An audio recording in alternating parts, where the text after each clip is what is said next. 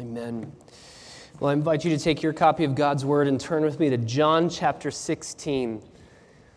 John chapter 16. We are going to finish this chapter this morning, and it is all about everything that we've sung about this morning. It's comfort and joy, it's peace and joy in the midst of trials and sorrow. It's the foundation for our joy, the foundation for our peace, building on the rock the rock of ages. Come cling to the cornerstone. Our salvation is found in Him alone. And I would also say our joy and our peace is found in Him alone. John 16, we are in the middle of the upper room discourse. At this point, they actually aren't in the upper room anymore. They are either walking to the Garden of Gethsemane or in the Garden of Gethsemane.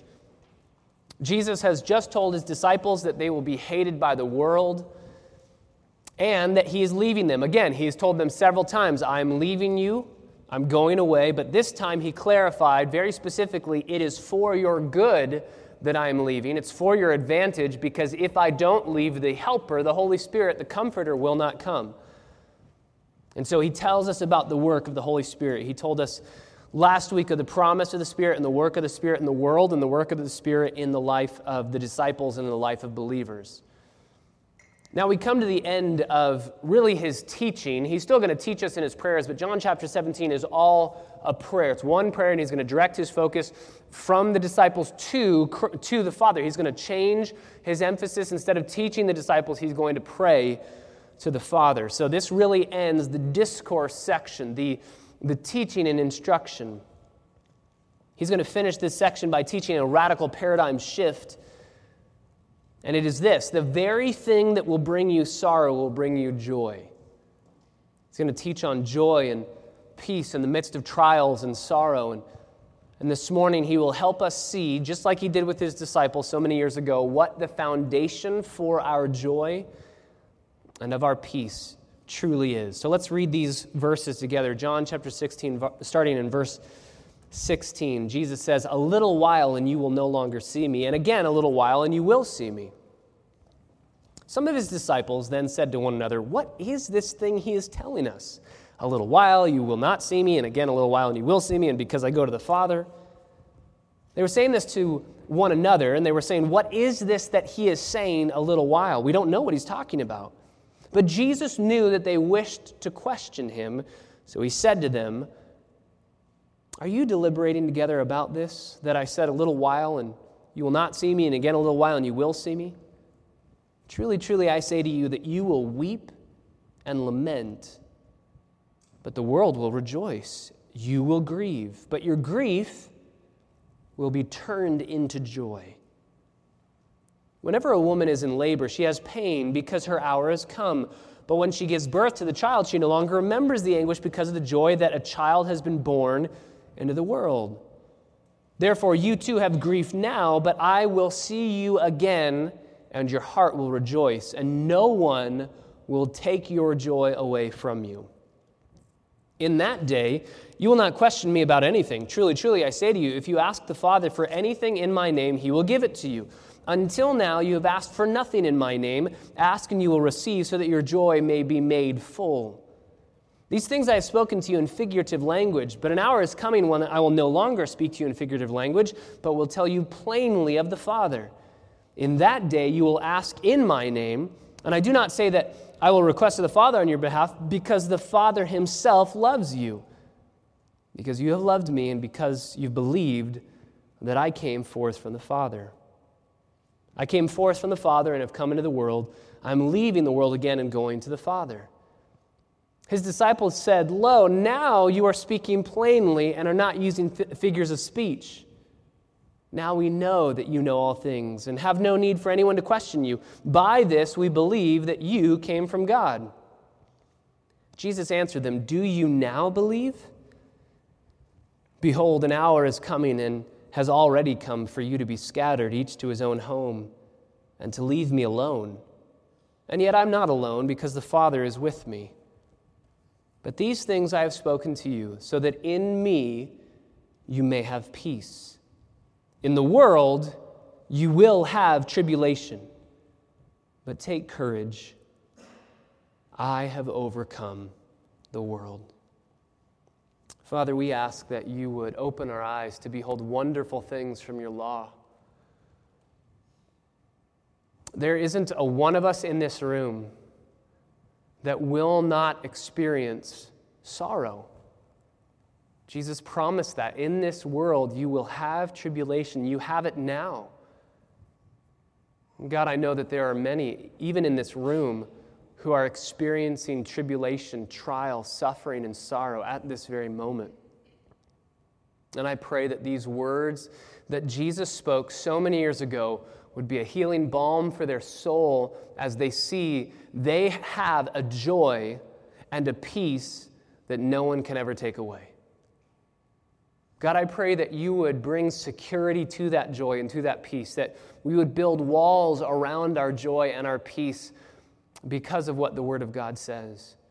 And that for those in this room that are currently experiencing just bliss and no suffering and no sorrow, God, I pray that they would be wise to hear these words and prepare their souls for the moment when circumstances would try to steal their joy. May they hear this morning that there is nothing that can ever take away their joy if they are in you and your words abide in them.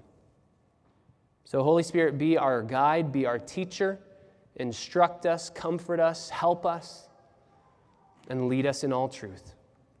We pray in the name of Christ our Savior. Amen. If I were to ask you, what is the common thread that runs through every single human being? What if you distill everything down, every desire, every goal, every ambition, if you desire, if you distill it down to the, the lowest common denominator, the least common, what's the thread that runs through every single human being? I would submit to you that I think it's every human being wants to be happy. Every single human being is trying to pursue happiness, but with the qualification that it would be lasting happiness, not happiness that just is fleeting. Not the happiness that is here today, gone tomorrow. Kind of like the Christmas blues happiness, right? We enjoy the holiday season, and then it's over, we take the lights down, and we feel a little bit sad inside. We don't want that kind of happiness. We want lasting happiness, but life is hard. Life is filled with sorrow and suffering and pain and trials. So, how are we to be happy and have joy in the midst of hard times, in the midst of sadness? We're given commands like Philippians 4 4, rejoice in the Lord always. And again, I say rejoice.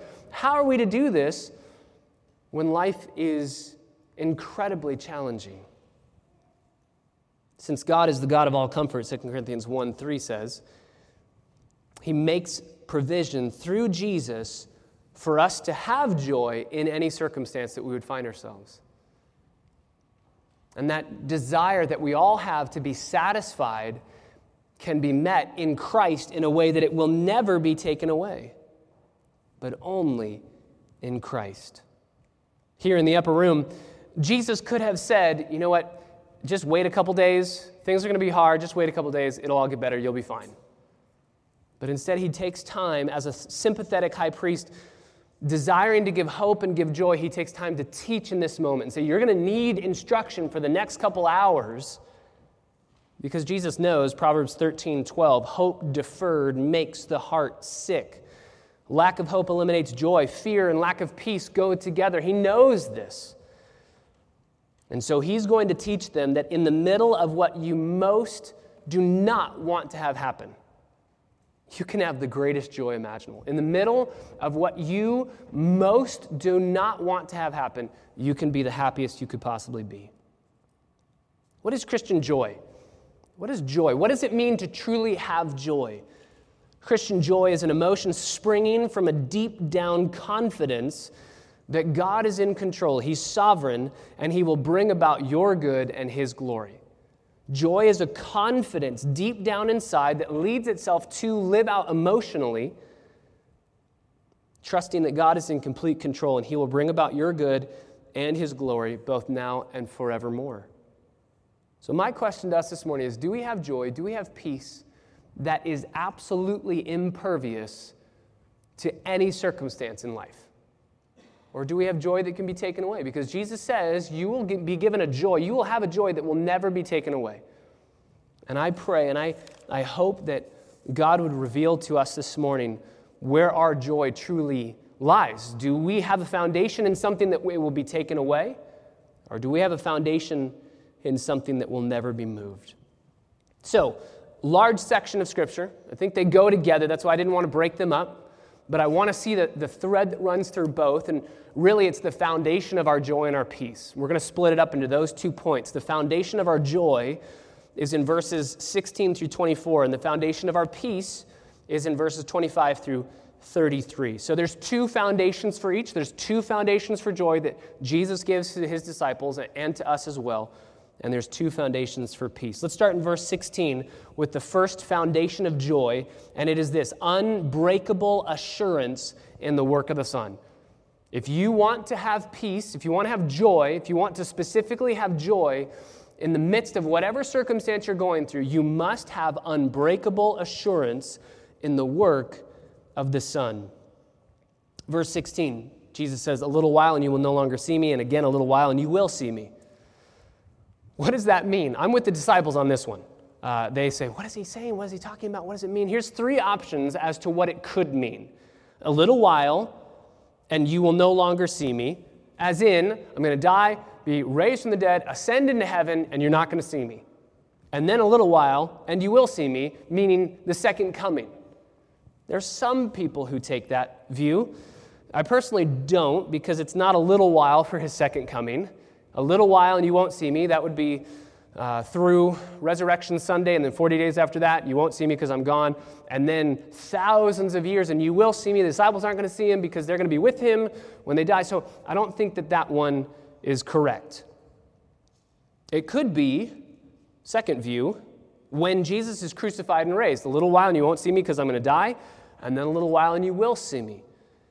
There's some difficulties to this uh, because the disciples did see him after this. Peter and John are going to see him after this um, during the trials and the crucifixion. But I think that that's a little bit closer to what Jesus is saying. But in context, Jesus had said several times, You won't see me because I'm going to the Father, but then you will see me, or I will be with you in the presence of the Holy Spirit. So the third option is that you won't see me when I ascend, but then you will see me, or I will be with you in the Spirit. And I personally believe it's a mixture of option two and option three. The good news is the disciples ask the question I'm asking What do you mean? What is happening? and Jesus never answers it. So the good news is we don't need the answer to know the truth of what he's about to say. Because he's going to, instead of answering their question, here, let me explain what the little while is, let me tell you where I'm going, let me tell you what's going to happen, let me tell you when I'm coming back. Instead, he just says, I'm, I'm going to be gone. You're going to be sad, but let me tell you how you can be happy in the midst of the grief. So, a little while, and you will no longer see me. And then again, a little while, and you will see me. And his disciples, what does this mean? What's happening? And they're asking that. Verse 18, what is he saying? A little while. We don't know what he's talking about. But Jesus knows their need. He knows that they wish to question in verse 19. And he said to them, Are you deliberating together about this that I said a little while, and you will not see me, and again a little while, and you, you will see me? He knows the answer is yes. That's what we want to know. What, what is this little while? What's happening? But Jesus says, verse 20, Truly, truly, I say to you that you will weep and lament, but the world will rejoice. You will grieve, but your grief will be turned into joy. He responds to their need and not to their question. He knows their need, and their need is to have impervious joy.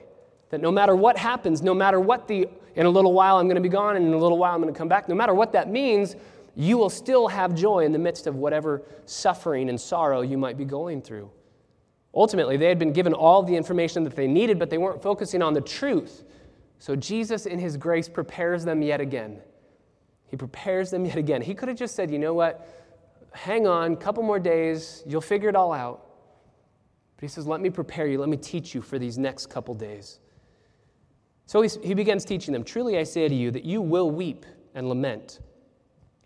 And while you're doing that, the world will rejoice. The very same action that will bring you sorrow will bring the world joy. That's why I believe Jesus is saying, In a little while, you won't see me. That's his death. The world is going to rejoice. They're going to rejoice. I mean, just think about the Pharisees. eating dinner on Friday night after Jesus has been crucified and taken down from the cross. What must they have been thinking? We've won. We killed our enemy. What must the disciples have been thinking? For, for the next three days, I think that the disciples are thinking about the last three years. Over the course of three days, they're just thinking, did we make a mistake? We followed a man who claimed to be the Messiah, who claimed to be the Son of God. We believed him. Did we make a mistake? Because now he's dead and he's in a tomb. The world will rejoice. But the very thing that brings them joy and brings you grief, that very same thing will be turned into your joy.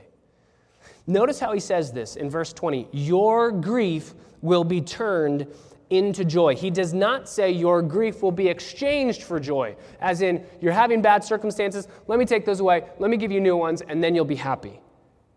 No, he says the very same thing that is causing you grief, the exact same event that is causing you grief, will cause you joy. And to illustrate that, in verse 21, he gives us a little parable of sorts. Whenever a woman is in labor, she has pain because her hour has come. But when she gives birth to the child, she no longer remembers the anguish because of the joy that a child has been born into the world. This doesn't mean that women forget. All of you women who have had babies, you don't forget that pain. It, just a, a, couple seconds of remembering what that was like, and it will, it will make your, your skin crawl. But what he's saying is, the very same event that is causing you the greatest agony that you've ever gone through, when that baby is born, you rejoice over that event. You rejoice over what just happened. The very same event that causes you grief brings about the greatest joy. This is Genesis 50 20. When Joseph said, What you meant for evil, God meant for good. The very same action it's not you had a plan, but God had a different one. So he, as, as you worked your plan out, he decided, oh, I got to do something to fix that. No, it's the exact same event. What is bringing you sorrow, God says, I'm using that to bring you joy. Therefore, the very thing in your life right now that is causing you grief, if you were to take it away, that's, that's our typical prayer, if we're honest, right? God, please give me relief. I don't want to have to go through this anymore. I want this to be done. Get rid of this trial, get rid of this suffering, get rid of this sorrow. Just make it end. I don't want it anymore. Please hear clearly this morning that if you were to ask God for that and He were to say, Yes, let me just take your grief away, let me take your sorrow, then He's taking your joy. Because He says that the very thing that is causing you sorrow is the exact same thing that will cause you the greatest joy. So, asking God to take away your sorrow and to remove what's causing the grief is asking God to take away your joy. This is James chapter 1. Rejoice in the midst of your trials, knowing that they're producing something. You don't have to say, God, take this away. I don't want this anymore. The better prayer would be to say, God, show me what it is that you're producing in my life that is causing me joy. Jim Boice, when he was diagnosed with cancer, and his church asked, Should we be praying for you? He said, Absolutely. It's just the question of what are you to be praying for? Um, he said, You know what? Pray for healing. That'd be great. I, I see in Scripture, though, that usually God brings glory, greatest glory to himself by not healing somebody and allowing them to go through the trial and the suffering and to rejoice in God anyway. So he said, Pray most for God's glory to be revealed. And then he said this if you were to change the cancer that I have, you would make what God's plan is for my life worse. You would take away the joy that He's producing in my life. And so he, he turned that to the congregation and said, Are you praying for something? For God to remove something? If you could change it, you would make it worse. Instead, trust God in the midst of it because the very same thing that is going to bring you grief is going to bring you joy. Verse 22, that's what he says. Therefore, you too have grief now just like the woman who is in labor has grief. But I will see you again. This is why I believe at this point it's in the resurrection. I will be with you again. And notice not you will see me, even though he already said that. You're going to see me again. He says, I'm going to be with you. I will see you again. I'm going to come to you, and your heart will rejoice, and no one will take your joy away from you. This is unbreakable assurance in the work of the Son. What, what produces impervious joy? It's seeing that Jesus has gone to the cross and that he has been raised from the dead, conquering sin, conquering death. Nobody can take your joy away from you. I mean, just think what, what's the worst the world can do to you? They can kill you. And you have a, a resurrected Savior. You have a Savior who has done death. He's passed through death. He has been brought to newness of life. And He offers you that same resurrected life. So, if they kill me, they make my day. The very thing that will bring them joy in trying to kill Christianity will bring me the greatest joy possible because I will have gain. To live as Christ, to die as gain. Therefore, they have no way to touch my joy. My joy is in the finished work of Jesus Christ on my behalf. And nobody can take our joy away from us. Christopher Fowler says it this way they have, believers have, joy and comfort that the angels cannot give and evils cannot take away. Since nobody can take your salvation away, nobody can take your joy away. The two go hand in hand. If Christ suffered, bled, and died on your behalf and was raised from the dead on your behalf for you, and he has purchased for you salvation that is unassailable, then your joy is as well. The reality is, since nobody can take away your salvation, then no one can take away your joy. And if no one can take away your joy, believers should be the happiest people in the world. There should be no such thing as an unhappy Christian. Nobody can take your joy, nobody can touch your joy. Your joy will be made full in an inexhaustible way. So, the question that we have before us this morning is what does take our joy? What takes our joy away? Show me what you find your joy in, that when it is taken away, you cease to have joy, and I can show you your functional God. I can show you what you truly worship. This is the meditation for us. What does it mean for no one to take our joy from us? What circumstance in your life would take joy, would steal joy? The reality is, joy has very little to do with our circumstances and more to do with spiritual realities. 1 Thessalonians chapter 1 verse 6 you receive the word with joy in the midst of tribulation why because you've been given the word that is able to save your souls so Jesus says look here's the plan I'm leaving but I will see you again and when I do the plan of salvation will be known and you will be given joy on that day your heart will rejoice because you'll be given joy that will never be taken away the revelation of the gospel in its fullness informs sustained joy. So, what's the foundation of our joy? It's an unbreakable assurance and confidence in the work of the Son.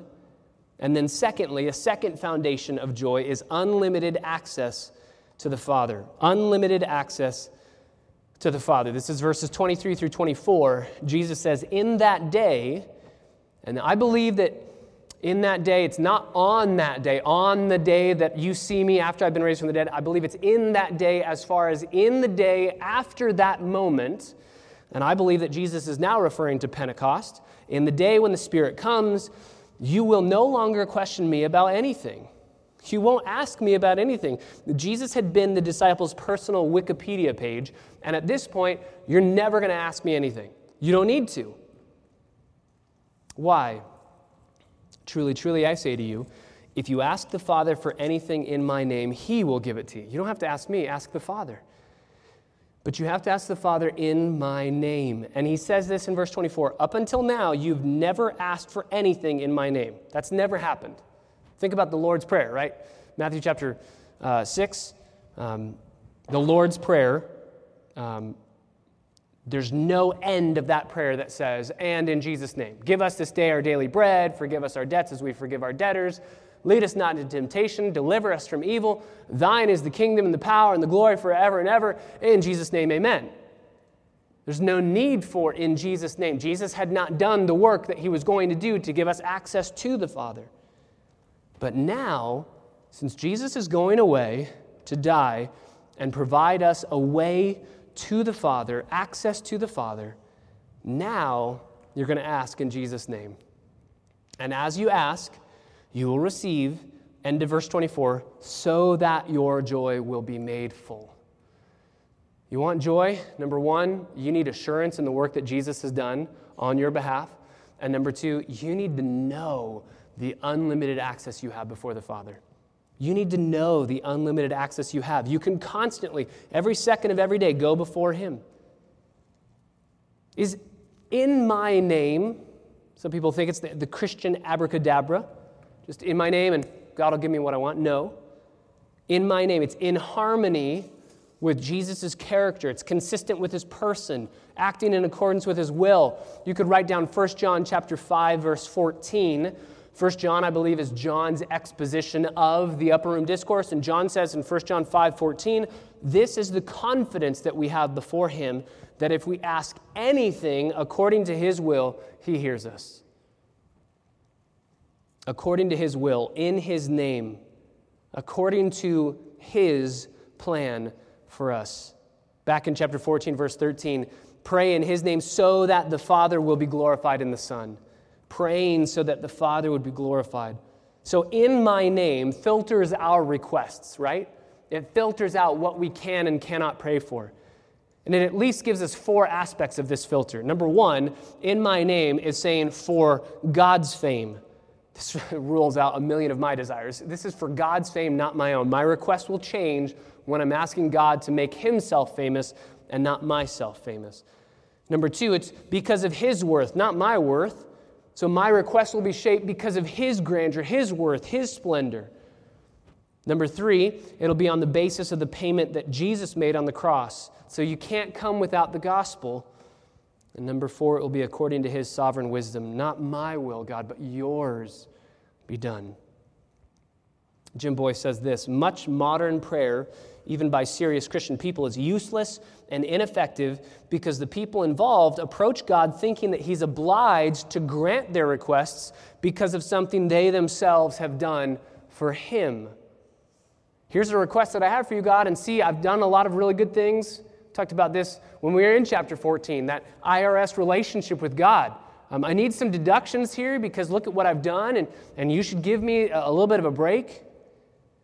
But when we say, in the name of Jesus, based on His work, His character, consistent with His will, but based on His merit, not my own. Praying in Jesus' name means coming to the Father on the basis of Jesus' merit and praying in correspondence to his character. So, both of these aspects prayer, unlimited access before God, and unbreakable assurance in the work of the Son these are the foundations that Jesus says if you have these two, your joy will be full, and nobody will ever be able to take that joy away. But he doesn't stop there. He doesn't stop there. He moves on to peace. This is point number two. What are our foundations of peace? So we have foundations of joy, and then Jesus is going to say, I want to give you foundations of peace as well. What are the foundations of peace? Verse 25 through, through uh, 28, 25 through 28 gives us the first foundation of peace.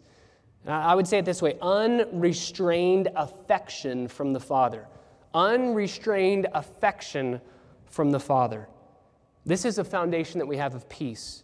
Pick it up in verse 25. These things I've spoken to you in figurative language, as uh, a word for parable like. I've used veiled language. I'm the bread of life. I'm the living water. I'm the light of the world. They have to be detailed and specified and explained. There have been pieces. We talked about this last week. Jesus was constantly saying, when he healed somebody, don't tell people who I am. When he, when he would heal or raise people from the dead or heal people, don't go telling people what I've done for you or who I am because the fullness of the gospel message hadn't been proclaimed. Jesus didn't want to be known merely as a miracle worker to heal your physical afflictions. He wanted to be known as your Savior to heal you of your spiritual afflictions. The, the biggest problem we have, our sin, which is an offense against a holy God. So Jesus says, Look, I've been speaking in figurative language, but an hour is coming when I'm no longer going to speak to you in figurative language, but will tell you plainly of the Father. It's, it's kind of been in black and white up, up until now, but it's going to be all in color once I'm raised from the dead and you have the Spirit. You'll figure it out. It's going to make total sense. So he says, Don't worry. The truth will be understood plainly through the scriptures, through the Holy Spirit coming. And he will guide us in all truth. The Holy Spirit will do that. In that day, verse 26, you will ask in my name, and I do not say to you that I will request of the Father on your behalf, for the Father himself loves you. The Father himself loves you. You know, there's several different Greek words for love. You would think that this is agape love, right? Unconditional, covenant keeping love. And God does love us that way. But it's interesting to note that's not what this word is. This is phileo, this is familial love, this is brotherly love. This is, uh, you could translate it, really likes being with you. I do not say that I'm going to request to the Father on your behalf because I don't need to ask on your behalf. Because the Father knows what you need and He loves you. He likes you. He likes to be with you. The one who was your enemy because of your sin, the one whose wrath was abiding on you because of your sin, I am going to do away with it. So now He is your friend, He is your Abba. What Jesus is saying is look, if, if the Father loves you like that, with deep affection, longing to be with you, making every possible provision so that you could be with Him, if He loves me like that, it'll all be okay. I have the sovereign ruler of the universe, the creator of every single molecule in this world, who sees me and knows everything there is to know about me. It's easy to make friends with people, right? It's very easy if you just don't tell them everything about you. It's so easy. Just, hey, put on a good face. Here's a good front. Here's who I am. And you can be friends with anybody you want to be friends with. But try being friends when you reveal everything about the wickedness in your heart. Hey, this is who I really am. Your, your friend list starts getting pared down. God knows every single thing there is to know about me. And He says, I love you. We are seen in the righteousness of the Son, right? And since we're seen in the righteousness of the Son, what does the Father say about the Son? This is my beloved Son who pleases me. I'm well pleased by Him. That's what the Father says about you and about me as well, since we're covered in the righteousness of the Son. We please Him. If God loves me like that, knowing everything there is to know about me, I'll be okay. This brings peace. Maurice Roberts, who's the editor of uh, the Banner of Truth magazine, which is, uh, we got the Valley Vision that we went through on Thanksgiving Eve service, uh, Banner of Truth publisher. It's just five decades of awesomeness. Uh, they're just amazing. Um, Maurice Roberts, who's the main editor, said this The thought of God should be the Christian's euphoria. It should cure all ills at a single stroke. And what an infinity there is in the thought of God. Nothing can approach in beauty to the idea of the true and living God. That there exists a being who is infinite in power and knowledge and goodness, and that that being cares for me with a perfect love as though I were the only man in existence, that he loved me before I was born and created me to enjoy him eternally, and that he sent his son to suffer the agony of the cross to secure my eternal happiness that surely must be the thought to end all sorrow. If the Father loves us like that, we can have peace like a river attending our way, even when sorrows like sea billows roll. We can have peace. Notice he says it's only for those who love the Father and the love of the Father is in them. Verse 47 The Father himself loves you because you have loved me and have believed that I came forth from the Father. This is the condition, but it's not saying if you want God to love you, you have to love him. It's saying because we love him, we know that he first loved us. That's what John's going to tell us. We couldn't love him if he hadn't first loved us. So if you love Jesus, you know that the Father loves you. It's an evidence of, of grace. And if you love him, you will keep his commandments. And if you love him like this, you can experience all sorts of suffering, all sorts of sorrow, and be faithful and be at peace. So we have one foundation of peace the love that the Father has, an unrestrained affection, just pouring out love upon us. And finally, it will end with really a, bookend. It's, it's the other half of the first point. We'll, we'll call it unassailable assurance in the work of the Son, but it's really the same unbreakable confidence in the work that the Son has done. If you want to have joy and you want to have peace, and that's why I wanted to put these two together because I think they go so well together in the upper room discourse. If you want to have joy and peace, the, the foundation is in the exact same thing it's in the work that the Son did on our behalf. He says, verse 28, I came forth from the Father, I've come into the world, and I'm leaving the world again and going to the Father. And his disciples say, We got it. Finally, we figured it out. We know who you are, we know what your mission is, we're good to go. Really would have been awesome if the upper room discourse had ended before this. Because yet again, we have the disciples sticking their feet in their mouth, right? We have the disciples saying, We got it, we know it. And D.A. Carson so perfectly says, No misunderstanding is more pathetic than that which thinks it no longer exists. I don't have a misunderstanding about anything, I figured it all out. D.A. Carson says, Yeah, that's pretty pathetic. They think they understand what's happening. They don't fully, but at least they're saying truths now. They're saying, okay, we know you've come from the Father. We know that you are speaking plainly to us now. We've figured it out. You came from God. You're going back to God. You are the Messiah. And Jesus says, verse 31, Do you now believe? Now, it doesn't have to be an interrogative, it's an indicative, which in the Greek, it doesn't have to be a question. It could be a statement. You now believe. But I think why there's a question that's implied here do you now? Is it now that you're believing? I think there's two reasons why Jesus is um, kind of questioning their faith at this point. He's not terribly impressed by their declaration. We figured it all out, we understand what's happening. There's two reasons why. Number one, it took them three and a half years to get to this place. Now you figured it all out? You didn't figure it out when I calmed the storm. You didn't figure out when I raised Jairus' daughter from the dead. You didn't, you didn't figure out when I raised Lazarus. Now you understand. Now you believe. Took you a little while. But second, Jesus knows that this newfound boldness of faith is about to leave in a couple hours because they're going to flee and run away, and Peter's going to curse the guards and say, I never knew him. So you're going to run in just a few moments. I don't know if your faith is genuine, it's, it's, it's full right now. I know you say that. But he says this Do you now believe? Verse 32 Behold, an hour is coming and has already come for you to be scattered. You're going to run each to his own home, and you're going to leave me alone. But, interesting note, I'm not alone because the Father is with me. What does that make you think of? You all will leave me, but I won't be alone because the Father will be with me. That's a true statement all the way up until darkness hits at noon on Good Friday.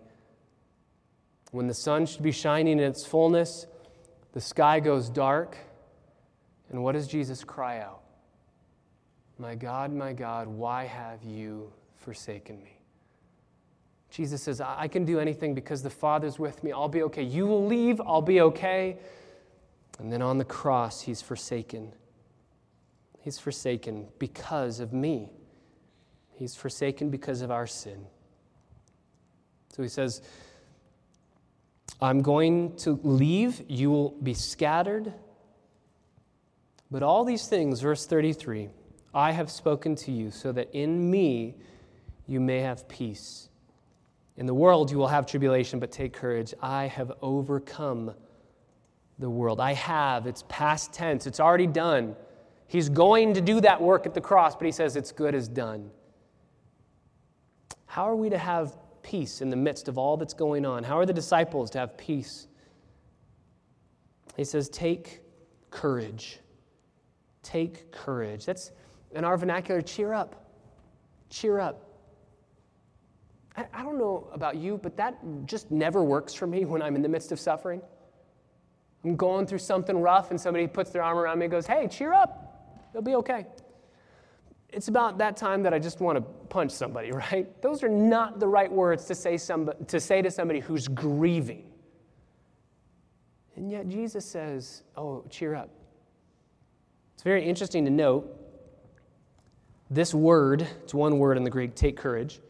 Every single time that it's used in the New Testament, it's in the imperative. It's a command. You must do this. And every single time it's used, it's used uh, by Jesus, it's spoken by Jesus. Because it's one thing for a friend to put their arm around us and say, cheer up, it'll all be okay. Yeah, who are you? Who are you to know that? But it's quite another thing for the God of the universe to put his arm around us and say, cheer up, it'll all be okay. We can trust him because he knows the end from the beginning. So he wraps his arms, as it were, around his disciples and he says, You are going to have tribulation, but cheer up. Why? Because I've overcome the world. this is John's one of John's favorite words. He uses it 6 times in First John. He uses it 16 times in Revelation. As one hymn writer says, as surely as he overcame and triumphed once for you, so surely you that love his name shall triumph in him too. But how do we have peace? How do we triumph with him as well? How do we have peace? There's two conditions, and it's verse 33. These things I have spoken to you so that in me you may have peace. So, number one, you need to have the these things that he's spoken abiding in you. You need to have the words of Christ abiding in you. If you're going to have peace, you need to understand his words. But the second one, so clear, these things I've spoken to you, so that in me you may have peace. And how often do we want to get that peace without the in me? Right? I just, I want peace, but I don't want to have to go through Christ to get that peace. Jesus says, if you are in me, you can have peace. If you are in the finished work of the Son, you can have peace. So, just as we asked about joy, question before us this morning is how, how's our peace? Is it well with your soul? Do you trust God? Do you trust Him? We often do not trust God because we are suspicious of what He's up to. This is what Horatio Bonar said Man's dislike of God's sovereignty arises from man's suspicion of God's heart. I don't really want to believe that God is in control of everything because I don't really know what his heart's like. Well, here is his heart on full display. The Father has deep affection for you, such that the Son will do whatever it takes to reconcile you to the Father. You have unlimited access to the Father because of the work of the Son. So, how's your peace? Do you trust God? Robert Morris, the uh, editor from Banner of Truth, again, he says this The degree of a Christian's peace of mind depends upon his spiritual ability to interpose the thought of God between himself and his anxiety. The degree of a Christian's peace of mind depends. I don't know about you, but when I'm reading authors, especially you know, giants in the faith, when they say words like that, this is what it all hinges on. My ears kind of prick up a little bit. I, okay, what, what, what is it hinging on? Your peace of mind depends on your spiritual ability to interpose the thought of God between yourself and your anxiety, to put God there, to have a filter, to see your anxiety through the lens of God's character. So, how's your peace? Let the thought of God be the filter through which we interpret every circumstance to see He is always working for our greatest good and for His greatest glory, such that we have joy that can never be taken away from us and we have peace in the midst of the hardest circumstances. So, as we wrap all this up and we end chapter 16, how is your joy and your peace? How is your joy and your peace? I know that there are some of you that are in the midst of excruciating circumstances and pain and sorrow. And I want to encourage you this morning, just a quote that I read in a completely different book that reminded me of this circumstance. If you are in the midst of trying times and you love Jesus and you're wondering what's going on, maybe, perhaps, God is getting ready to use you. Um, as one author says, when God wants to use a man, he takes him and crushes him. If you're in the midst of crushing right now, Don't fear, because number one, the very same thing that brings you grief will bring you joy. And number two, maybe God is producing in you something that will be able to be used by Him beyond your wildest comprehension. If you're in the midst of sorrow, remember Psalm 30, verse 5 Sorrow will last for the night, but joy comes in the morning. Maybe your night is your entire life but joy is coming. For a Christian, sorrow endures for a time and then is turned to joy. So if you're in the midst of suffering, if you're in the midst of sorrow, hold on to the promises of God. Hold on to the blood bought promises that Christ has purchased for you. He's never going to leave you, He's never going to forsake you. Nothing can separate you from His love. You have unlimited access to the Father who loves you. Maybe you're here this morning and you have great joy. Maybe you are incredibly happy. Can I just ask, why are you happy? As I said earlier, tell me what you find the greatest joy in in life, and I can show you what your God is. That's why C.S. Lewis said, Don't ever place your greatest hope and satisfaction in something that you can lose. Don't ever place your greatest hope and your greatest joy and your greatest satisfaction in something that can be taken away. If your hope and your joy and your satisfaction is in Christ and He is unchanging, He is the same yesterday, today, and forever, and He will never forsake you and will never leave you, then you have joy that won't go anywhere. You have joy that cannot be taken away. If your hope is in Christ, in His work, if your hope is in the Father's love and unlimited access to Him, then no one can take away your joy or your peace. Informed faith fuels joy and peace. So, as we end, I just want to invite you to turn to Romans chapter 8. One passage as we wrap up Jesus' teaching on joy and peace. Romans chapter 8, verse 18. After writing about the unbreakable assurance that we have in the work of the Son,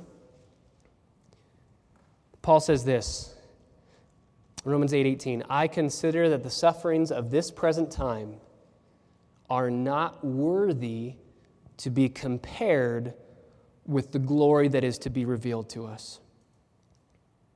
The glory is so big that it makes the suffering come into perspective.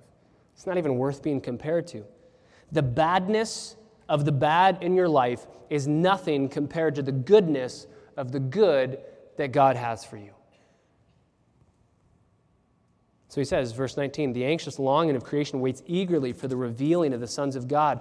For the creation was subjected to futility, not willingly, but because of him who subjected it, in hope that the creation itself also will be set free from its slavery to corruption in the freedom of the glory of the children of God. We know that the whole creation groans and suffers the pains of childbirth together until now. And not only this, we ourselves, having the first fruits of the Spirit, even we ourselves groan within ourselves waiting eagerly for our adoption as sons, the redemption of our body. For in hope we have been saved. But hope that is seen is not hope, for who hopes for what he already sees? But if we have hope, and if we hope for what we do not see, then with perseverance we wait eagerly for it. We have hope. What Paul is saying is what you know in the light, don't forget that in the dark times. What has been clearly revealed to you in the light, don't doubt because there's darkness. You have hope, cling to that hope. God's not changing in the midst of the darkness, He's always with you, and He's always for you. And that's why He says in verse 31 What shall we say to these things? If God is for us, since God is for us, then no one can be against us because of the unbreakable and unassailable work of the Son, because of the unlimited access we have before the Father, and because of the Father's unrestrained affection for us, we can have joy and peace in the midst of whatever we are going through. Brothers and sisters, we should be the happiest people on the planet because we have a shelter in the storm who is in complete control and will bring about your good and His glory both now and in eternity forever. And that is what brings us joy and peace that is eternal, impervious, and invincible. God, we thank you so much for the words of our Lord. And I just pray that we, as we have sat under his words and his teaching, that we would respond with a genuine question of our own joy and peace. Do we know why we have it if we have it? Do we know why we don't have it if we don't have it? And when we run to this promise that there is a way to receive joy that cannot be taken away, peace that cannot be altered. Father, I pray for any in this room that does not know the work of the Son, does not realize that try as they might, their own good works cannot get them to God. My own good works are filthy rags. They are not able to cleanse me of my sin and to make me perfect before God. But that's what you require. You require perfection. I cannot enter into your presence if I have one aspect of sin in my life. And that's why we love you, Jesus. We love you because you did not leave us to die in our sinful condition. You came, we're going to celebrate it at Christmas. You were born as a human to live the perfect, sinless life that I needed to live to get to God on my own, but I could never live because of my sin. And on the cross, you bore the wrath of God. The punishment for my sin fell upon Christ. And Father, you treated your son as if he had lived my sinful life so that you could treat me as if I lived Christ's perfect life. And then you raised Christ from the dead, affirming for all eternity the sacrifice is enough. It's finished, it's paid in full. What is left for us to do but to believe those realities of the gospel are true and to let those realities change the entirety of our life? To follow you because you first loved us.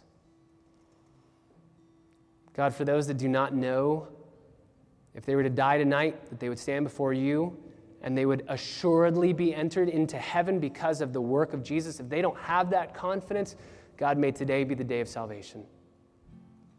And God, for those in this room who know with confidence that to live is Christ and to die is gain, and we have hope and joy and peace that can never be taken away because we have a Christ who can never be taken away, and nothing can separate us from his love. God, may we celebrate, even as we sing now, May we celebrate with hearts that are filled with gratefulness and thankfulness that we have a shelter. No matter what happens, you are working all things for our good. And may we cling to the hope that we have in Christ, run to the shelter that we have in his finished work. We pray in the name of Jesus. Amen.